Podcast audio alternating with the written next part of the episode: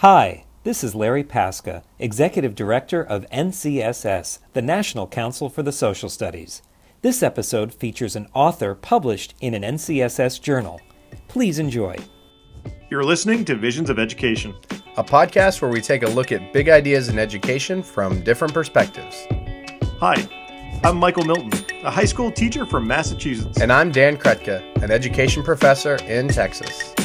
We're here to help bridge the gap between educators in the K 12 and those professors in higher ed. We hope this podcast will help bring those fuzzy ideas in education into focus.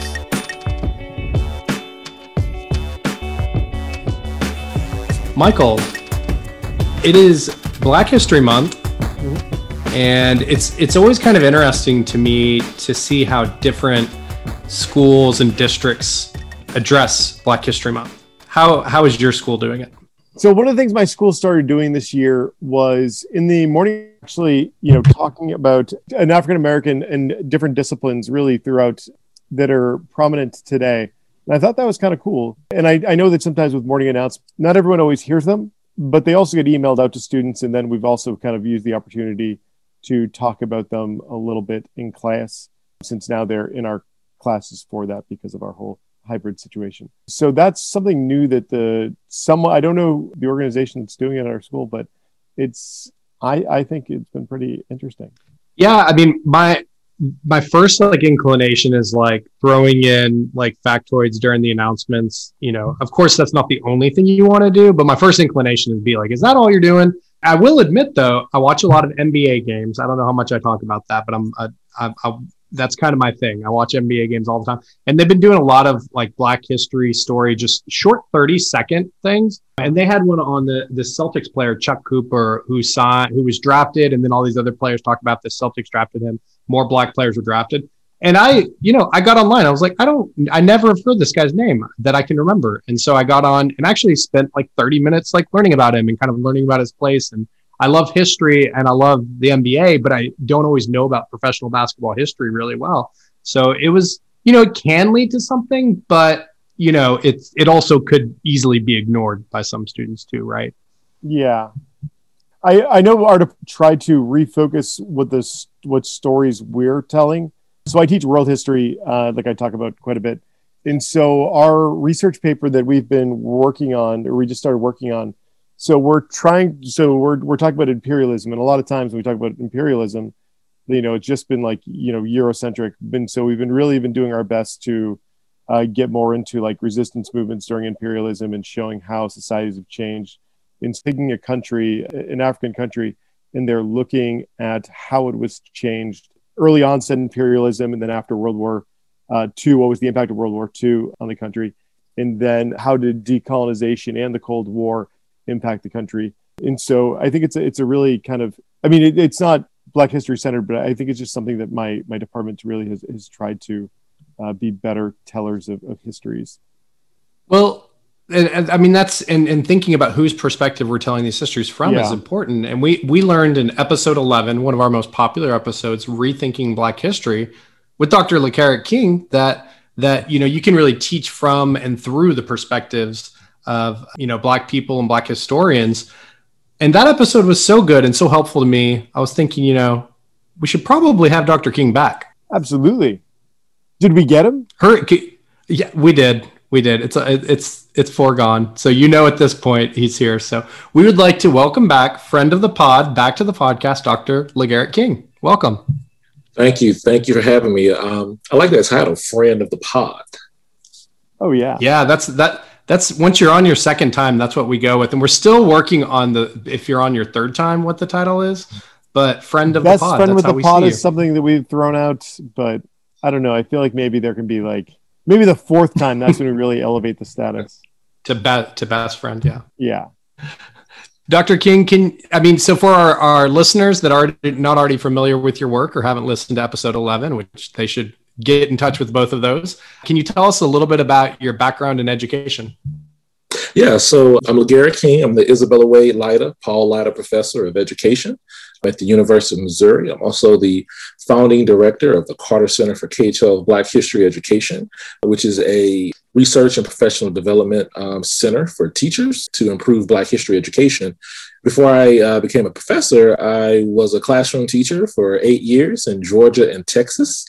And just, um, and my last stop, my last teaching job was at Booker T. Washington High School, which is the alma mater of Dr. Martin Luther King Jr. And uh, one of the reasons why I went to get my PhD is because I saw the apathy in students in terms of being at the school that one of the greatest Americans lived and went to. And it seemed like the kids were very apathetic towards that particular history. And this whole area where Booker T. Washington High School was was a very historic civil rights era, right? You know, even to the point where a few blocks down, you had the Busy Bee Cafe, where um, you know all these black leaders used to meet to discuss civil rights act, civil rights, um, you know, approaches. And even when I was there in the early 2000s, you could sit there and eat macaroni, and John Lewis would be a booth, booth, you know, at, uh, um, before you eating you know, his macaroni. And you're kind of thinking like, ah, you're a little old to be eating this macaroni, but you know, mm-hmm. I'm glad I'm sitting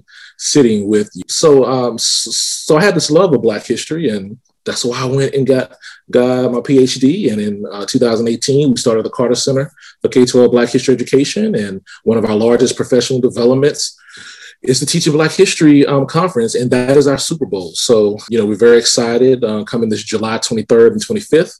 Our theme is teaching Black Wall Street and other his- and, and the history of race massacres in the United States. And we're very excited. Last year, we had over a thousand teachers from all over the world, and hopefully we can increase that uh, number this year. That was virtual last year. Yes, yes, yes. And it's virtual again this year. Yeah.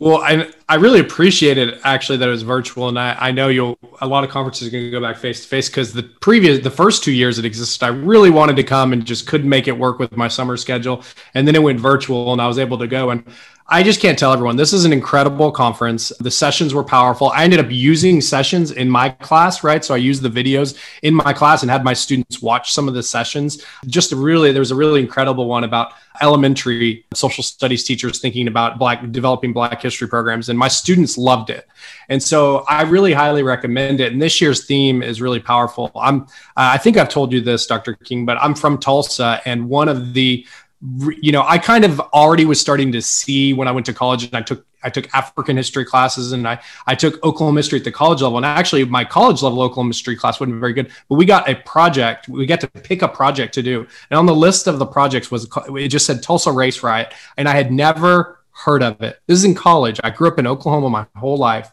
So anyway, I became completely engrossed with this topic, and it was one of the things that really made me want to be a social studies teacher because I thought, how could this be hidden? You know, and it was still so meaningful. And I just didn't know any of the history. And so it also showed me how ignorant I was of, of the life of Black Tulsans too, right? And so it was a big wake up call for me. So um, for people who have never studied the, the Tulsa Race Massacre, as it's now referred to, um, this should be really profound. And of course, it's not, it's, it's part of a larger story, as you said. So I'm really excited to learn. Oh yeah, definitely, and um, I'm excited for the proposals that that will come in, and the teachers who are the stars of the show at the conference. We have K-12 educators from all over the United States, and they present some really great hands-on workshops for for all our participants. So, Dr. King, we're having you here, and you, hey, you've got an open invitation here, right? We got to get you to best friend of the pod as soon as possible. But specifically, you just recently published uh, an article in Social Education in the November December issue titled Black History is Not American History Toward a Framework of Black Historical Consciousness, which is something I, I, think you even presented on at the conference too. Can you tell us a little bit about this framework you've been working on and developing? Yeah, so um, one of it's real interesting in the ways in which our society and educators talk about black history and how we present black history. And one of the most most famous axioms is this notion that black history is american history right? You know and and uh, for years i kept on you know thinking something doesn't sit right with that particular axiom right? You know it's like while it's correct, right, you can't tell the story of America without telling the story of Black Americans. Um, typically, what I found was people saying these particular aspects in bad faith, right, and and really not trying to transform Black history education. So I began to start thinking that, I mean, in reality, the ways in which we present American history, it's not Black history because Black history has its own timelines. Black history has its own frameworks, and Black history has its own perspectives. And so, what I began to start think, uh, um, start uh, writing is that in many ways we teach about Black history, but we don't teach through Black history, and that's a very unique kind of way of thinking about it, right? When I say we're teaching about Black history, that means that that perspective of history is coming from a different lens other than Black people right? So whenever you talk about someone, it's from your perspective. And typically that perspective is the same old Eurocentric framework. And, you know, we all know this, right? But for some strange reason, we're not picking up and really transforming the curriculum. But when we teach through Black history, what we're doing is teaching history through the Black experience and Black perspectives. So in many ways, what I wanted to develop was a humanistic form of history that teachers could use a framework to use to begin to start thinking about whenever they approach Black history, whether through their curriculum or their instruction, right? These basic principles to help them understand. So, one of the aspects I have is that we need to drop the why in history and begin to start teaching histories. And this helps us understand that there's multiple perspectives in history. So, the Black historical framework, uh, Black historical consciousness framework, is broken up into six principles. I'm working on two more, but but the six principles I talked about in the article was principle one: you can't teach Black history without without teaching about power, oppression, and racism, right? And this notion of systemic and institutional racism, mainly because the institutional nature of racism against Black people have has influenced the lived realities of Black people, right? So, from where Black people stay, from their health to their wealth to their educational attainment, have always been legislated against Black folks. So, in many ways, Black people are starting behind, particularly white folk, in terms of all of these particular instances, right? Principle two is teaching about Black agency, resistance, and perseverance. Now, we can't teach strictly about power oppression and racism because what that does is kind of insinuate this history that black people were simply victims and that's something that is very dangerous to really kind of approach in our history curriculum is that black people were never simply victims now they have been victimized right something has always been done to them, but they just simply didn't accept the fate of those particular policies that was presented against them, right? So you always have to kind of teach this notion of uh, Black resistance, Black agency, and, and Black perseverance. I think one example I've been thinking about a lot lately, and I'd love to hear your your thoughts on this, is right. Part of the problem of calling, for example, Lincoln the Great Emancipator is obviously gives Lincoln a tremendous amount of credit that he was very slow to come to. Right, things that that that black activists at the time, black abolitionists, were arguing for for a long time. And I've thought a lot about how we frame uh, slave revolts in the United States because we don't often see those frame them I, at least and when i say we i'm speaking as from a white person who came into the teaching profession in a curriculum that's really you know grounded in whiteness that it's those weren't weren't sh- portrayed as freedom struggles as as real aspirational means towards a true democracy towards a, a, multicultural democracy which is this long struggle. And i was realizing that and I specifically i've read a long frederick douglass book and i got to quit mentioning it in everything i do because it totally captured my mind. But i never learned about like the madison washington um, revolt on the creole which is like i think the largest successful slave revolt in us history. And i just thought about how is that not one of the most important things that I could learn about because it led it was one of the causes of the Civil War. So I guess with that, that those types of things are, are those the types of things that are just oftentimes either on the margins of history, they're not part of the main story, and we get the story where Lincoln is kind of centered as as leading the fight against slavery. Yeah, so two points here. So, number one, mainly Black history is kind of situated in this kind of top down government savior type of approach, right? You know, there's always this this this white savior, this kind of moral prerogative that has always kind of centered uh, the freedom struggle uh, struggle of Black people. So, just just as you mentioned, Lincoln, the Great Emancipation, you hear people say we fought a civil war for slavery. You heard Hillary Clinton when she was running against Barack Obama. If it wasn't for Lyndon Johnson and all these particular things, but we yet we do not really focus on the ways in which black communities forced right these politicians forced these particular people to make these these decisions these historic decisions for our liberation.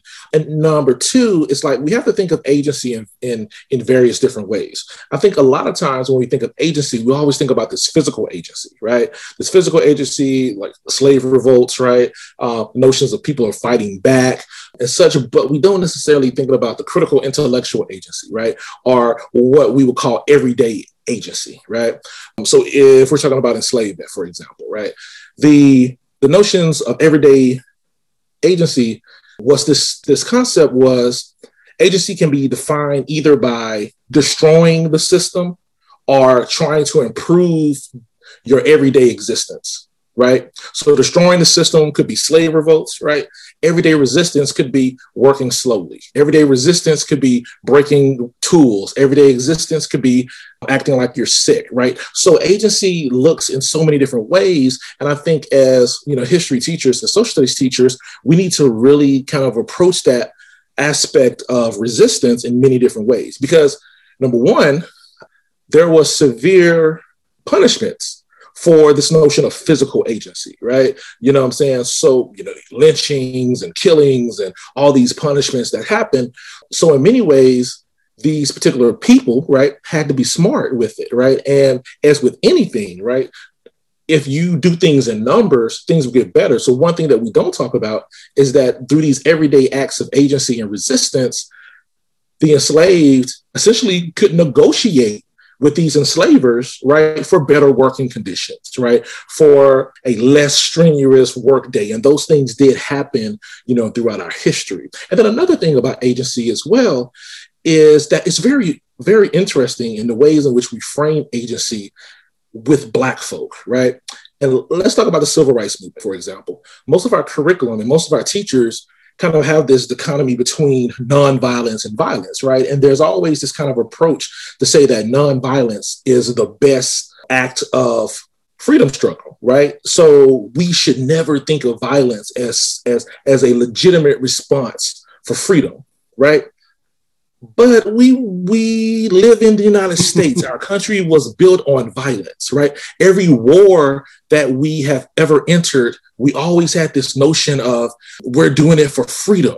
So while we as social studies teachers shouldn't advocate for violence, we should definitely not say that nonviolence is the only legitimate way to achieve freedom. Because what we're saying is no, white folk can elicit violence for freedom but non-white folk right particularly black folk can cannot elicit notions of violence as a legitimate way of freedom. So so you have those particular aspects that that i think social studies teachers need to really kind of approach if, if only we had contemporary examples of black protesters facing violence while white protesters literally walk into the cow. okay everyone knows what i'm talking about at this point but, but yeah no it's it is and you did even see after that it bothered me too to see people constantly feeling they always had to put the terms non-violent in there or else they were doing something wrong when you know but then they teach the revolution the next morning. So okay, so your principle, your principles you've told us you've got power, oppression, and racism,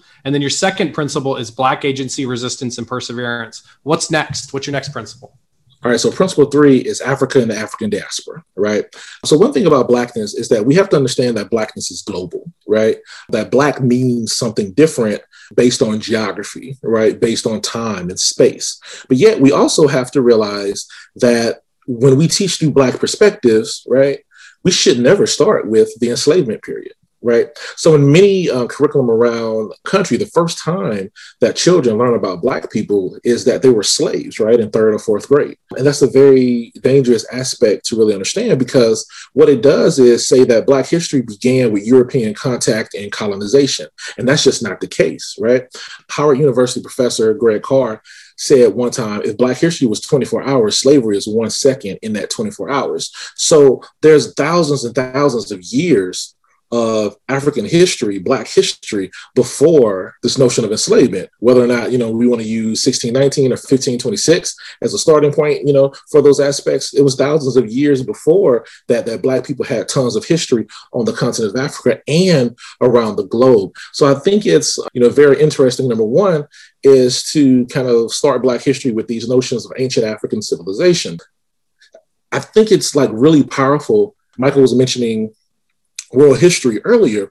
And it would be very powerful. And what does this do to history if we understand that Black people conquered white folk, right? The Moors for 800 years conquered the Spanish, right? Now, how does that make it look? Because, because when we say Europeans were the only colonizers, Europeans were the only people, you know, discriminating imperialism, right? We're saying that Europeans were the dominant culture. And in many ways, they're not, right? Examples of the Moors, right? Examples of Europeans coming down to Africa and learning in those, learning at their institutions. And something that really irritates me is this notion that Europeans were the only people that traveled the world, right? And I think it's very cocky to say that Europeans were the only people that looked at this body of water and said, hmm, I wonder what's out there. So let's build boats, right? No, Africans built boats, Asian people built boats, and they traveled the world, right? And I think it's very you know, important for us to understand that Africa is the center of Black history and then the diaspora, right? And how these people came to be, the similarities and the differences between these people around the globe, right? So that's principle three, right? Now, the first three principles solidified, right, for all credible Black history programs. I think anyone who has ever did Black history would say those three principles are, are, are key. Now, these next three principles are a little bit different. I was just going to share. I've been, um, if you if you're looking to learn some of this history, I've found the Henry Louis Gates documentaries. I don't know if you'd recommend those that are available. I have. I've found a lot of them are available through my streaming services, and I've been watching some of them. And some of it, it's again, it's just disappointing to how how did I not learn? And Amanirenas, the Kush queen, mm-hmm, mm-hmm. and and so I, when I learned about her, I learned about this one-eyed queen who defeated the Roman Empire. I was like, "What? How have I not heard this Whoa. story before?" And so, I, I, but I've also never taught world history too. I have to admit.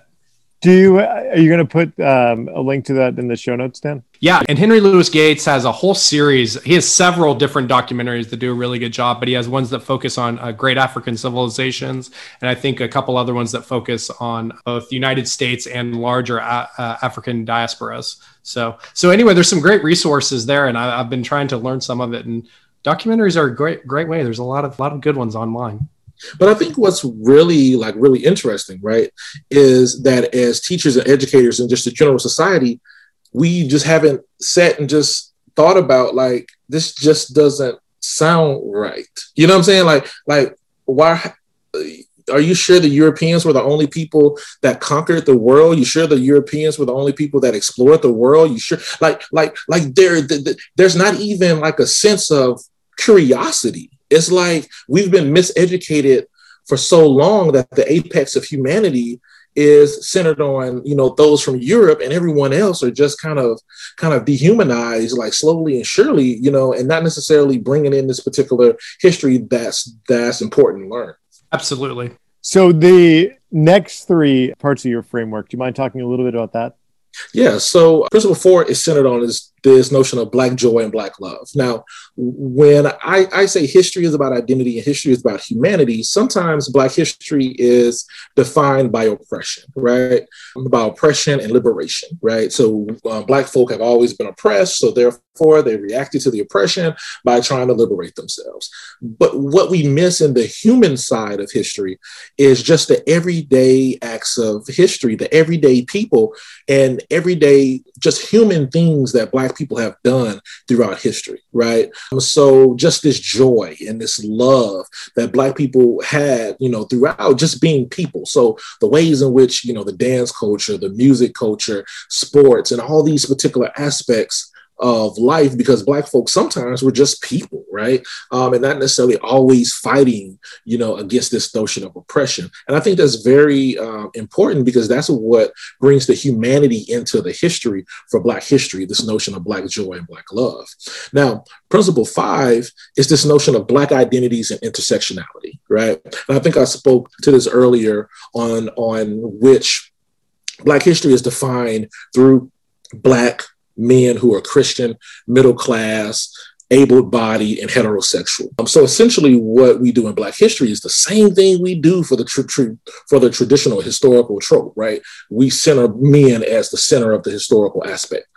And we need to bring in the various different identities that have made up Black history. So, Black women, Black LGBTQ, folk, the disabled, right?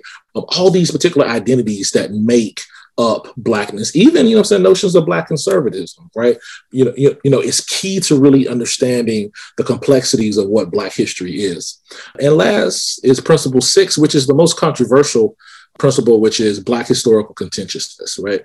And what this is is is is twofold. Number one, it's key to understand that black people are not monoliths, right? So that means that there was diverging ideas on how to live life, diverging ideas of how social issues should be solved, right? So that's number one. So there's always been disagreement about Blacks throughout history, right?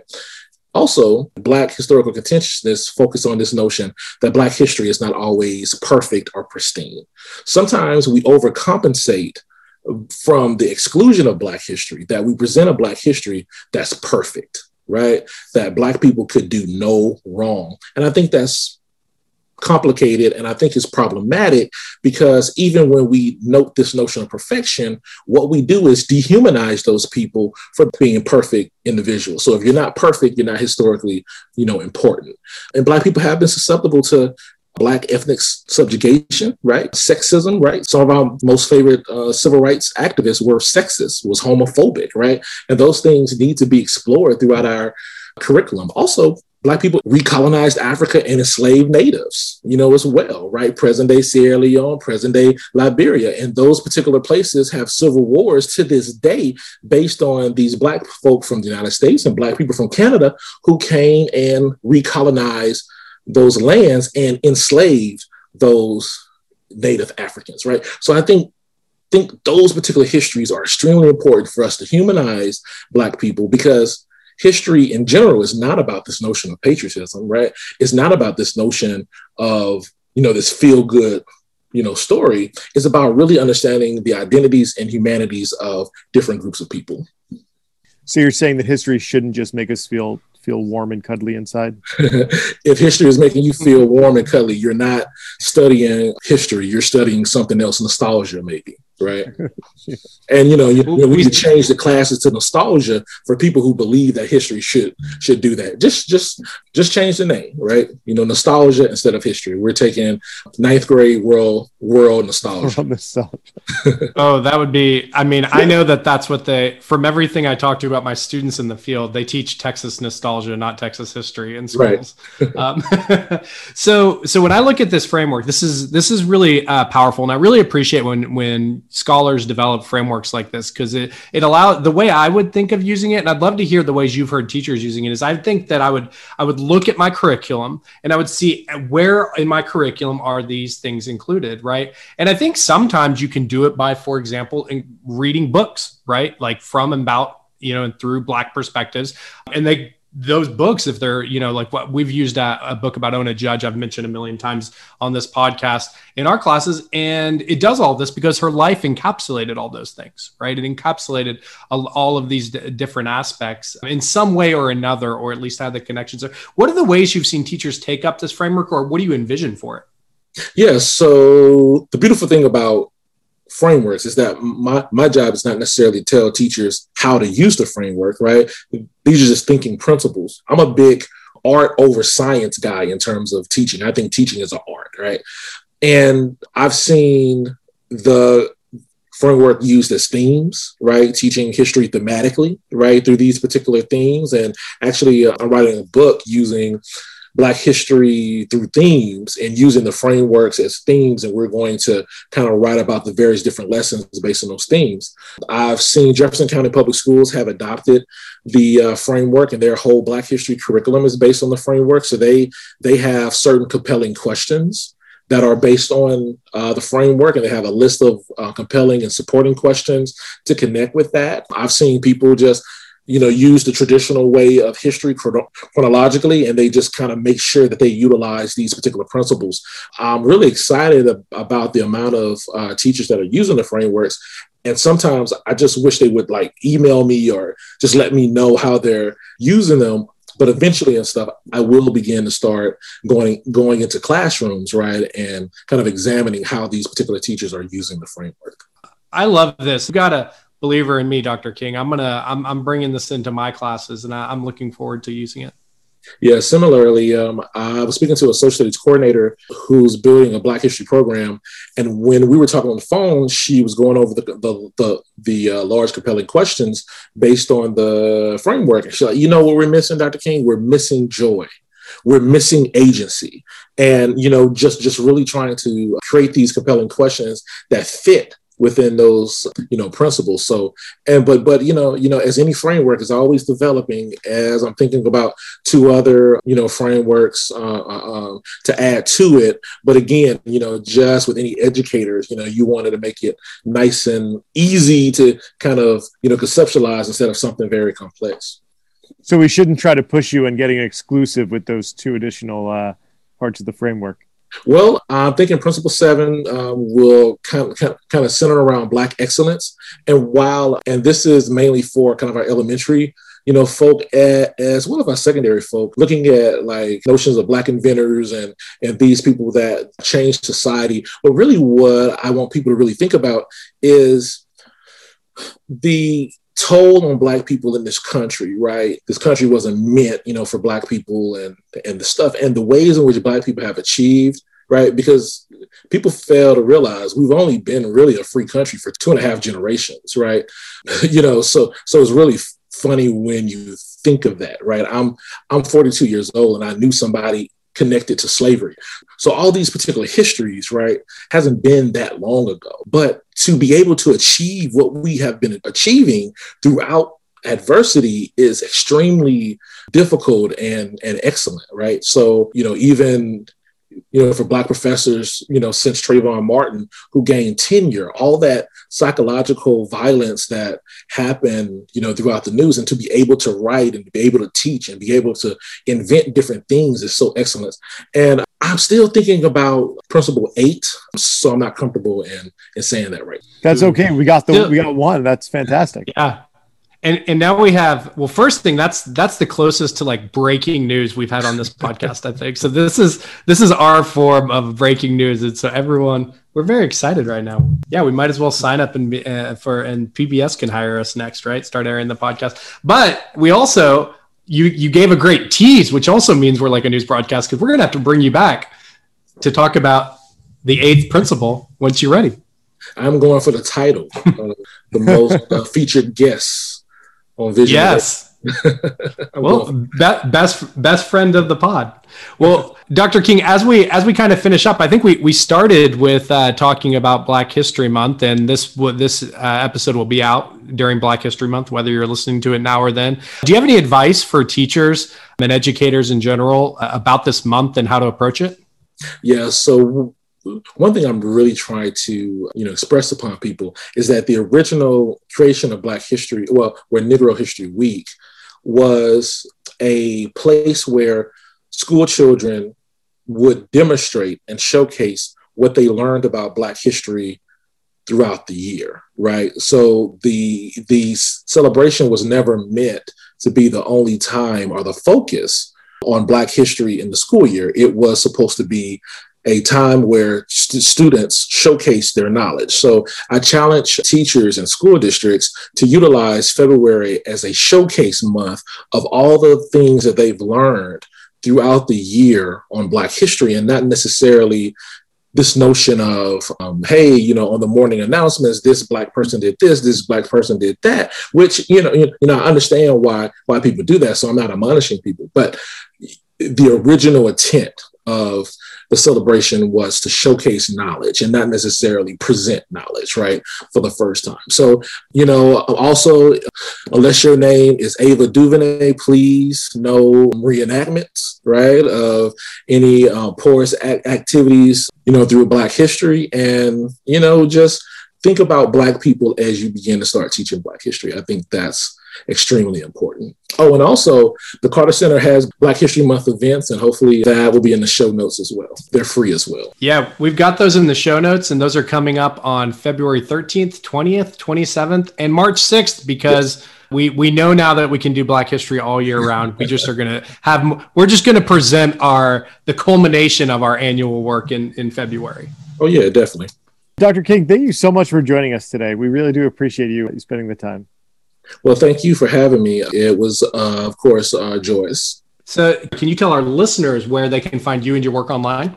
You can follow me on Twitter at Dr. LaGarrett King. I'm on Instagram, 2018 Teaching Black History, I believe, on Instagram. And of course, you can always email me at kinglj at missouri.edu. And can they find the Carter site? Uh, just should they just ser- search that at the University of Missouri? Yeah, so we have a Carter site. If you Google uh, Carter Center for K-12 Black History Education, you should see our Facebook group. Um, we have over 1,600 people in our Facebook Facebook group. Please join us because you'll have a lot of news there, and then you'll see the university website. And hopefully, we we'll have a more expansive website coming up soon. Another thing you can come back and talk to us about. Oh yeah, definitely. So again, thank you so much for uh, joining us. We certainly do hope to continue the discussion online and in other spaces. All right, sounds good. Thank you, gentlemen. Thank you. At the Visions of Education podcast, we're all about sharing the learning. If you're doing something fun or creative in education, or you just want to chat, get it, tweet us at Visions of Ed. We're also sometimes on Facebook.